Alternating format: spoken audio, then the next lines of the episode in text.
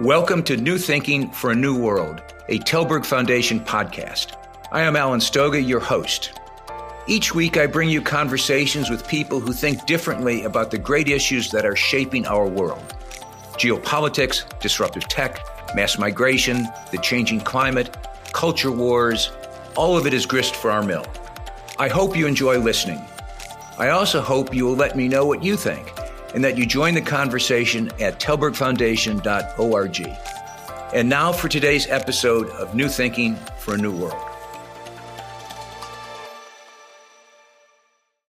Welcome to this special episode of New Thinking for a New World. I'm your host, Alan Stoga of the Tällberg Foundation.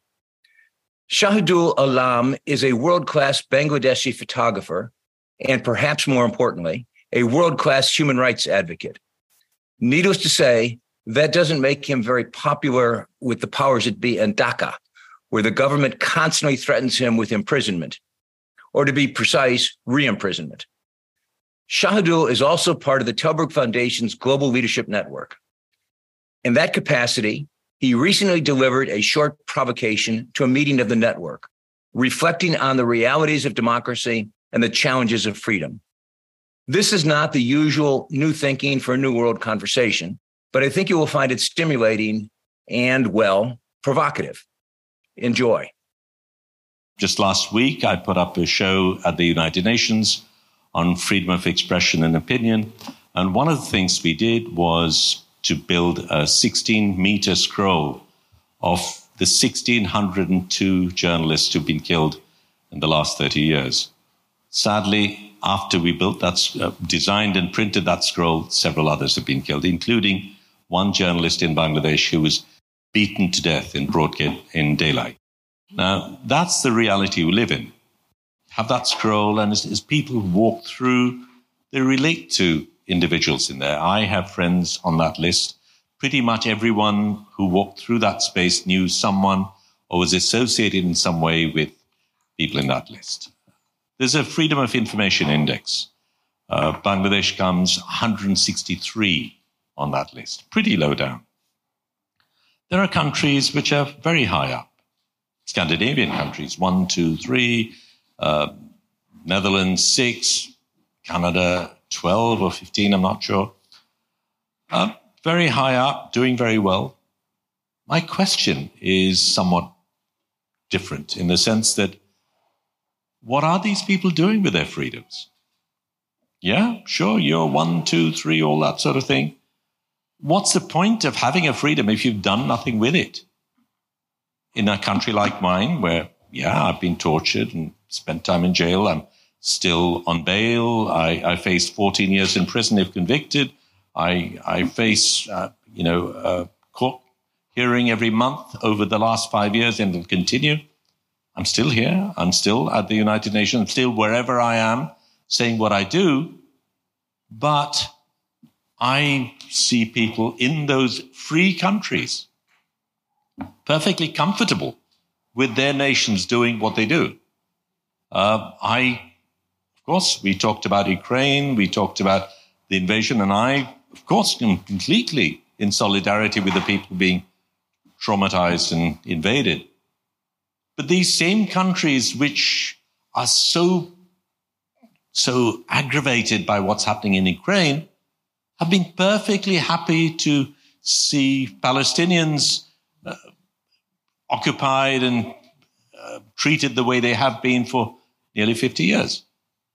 And I, I have a problem uh, with that duality.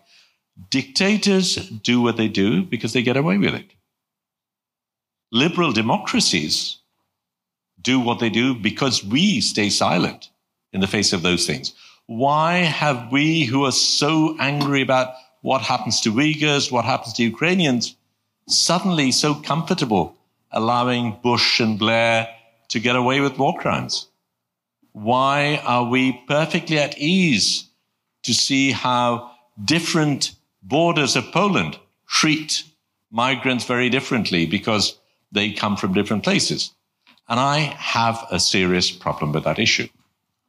But I'll go back um, to what I do. I mean, okay, I live and work in Bangladesh, and certainly I chose to become a storyteller because I'm very aware that the stories about countries like mine, which I call majority world countries, I don't like being known as third world or developing world or least developed country, you know. Uh, I didn't choose that definition for myself.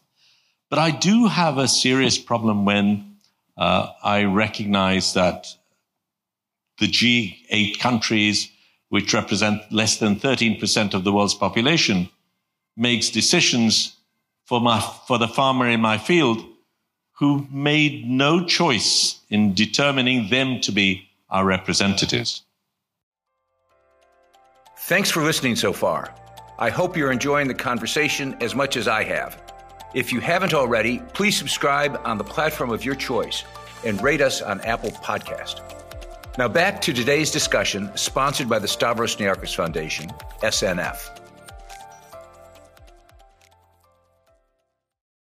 And I look at the power situation. I mean, I'm a photographer, so I'm sometimes there in um, taking pictures of people. And I, I will say, while I have passionately tried to create a platform for local storytellers, I don't have a problem with white Western photographers coming over, uh, having diarrhea for the first two days, taking pictures on the third in a country like mine. But uh, I think my own position needs to be challenged, and it's perfectly valid. What I do have a serious problem with is them having an exclusive monopoly on my story. And I want to change that process. And in doing so, one of the things we need to look at are the power structures that exist. So if I'm in a village taking a photograph of a farmer in a field, the person who's probably the most knowledgeable about the situation is the farmer. I, being close through induction, perhaps know a little bit. The person who's the least knowledgeable about that process is the picture editor in New York Times. But in that process, the person who's the most powerful and the one who decides is the picture editor in the New York Times.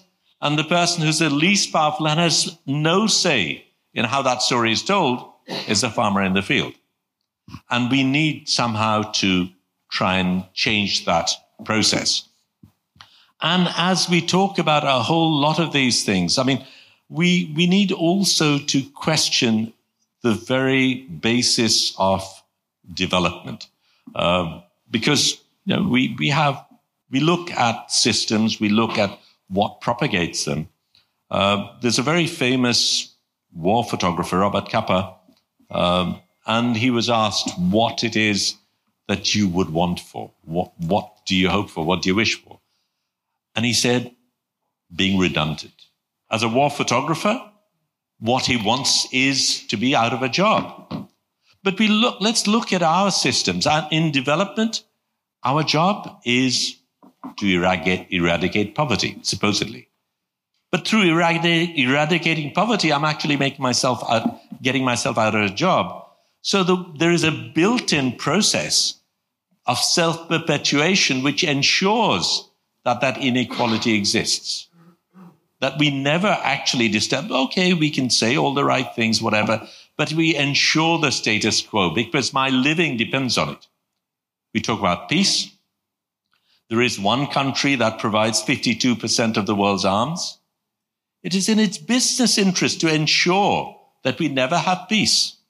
War is its primary business proposition. And you look at the United Nations, you look at the Security Council. All the members of the Security Council are the worst, are the biggest manufacturers of weapons. And I, I, remember talking about this in Bonn. There was the German Secretary of State talking, waxing lyrical about how they'd gone to Bangladesh and how they were doing all these things for peace. And I said, look, you know, if you have the Security Council trying to ensure peace, it's like giving your child to a pedophile for safety. But that's, that's the truth. You have nations who have an active interest in propagating war, who we've entrusted world peace with.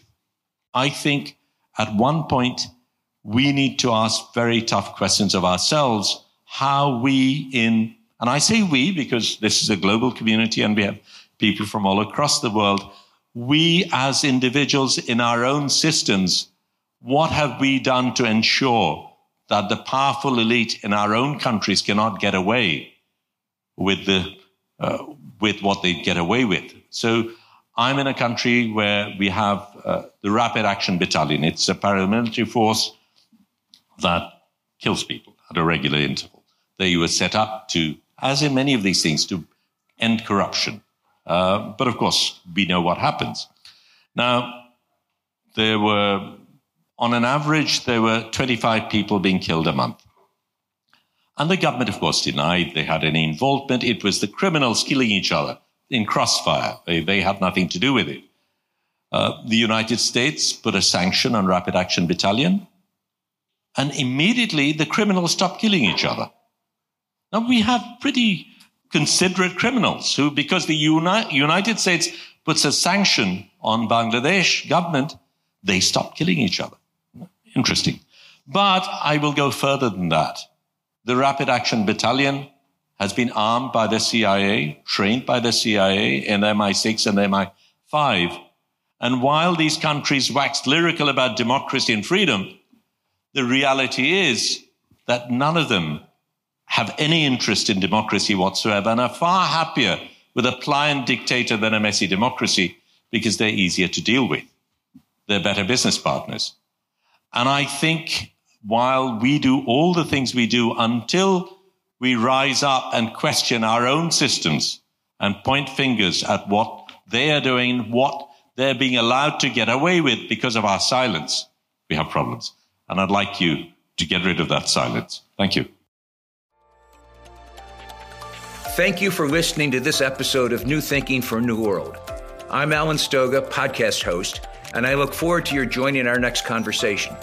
Remember, tell us what you think at tallbergfoundation.org.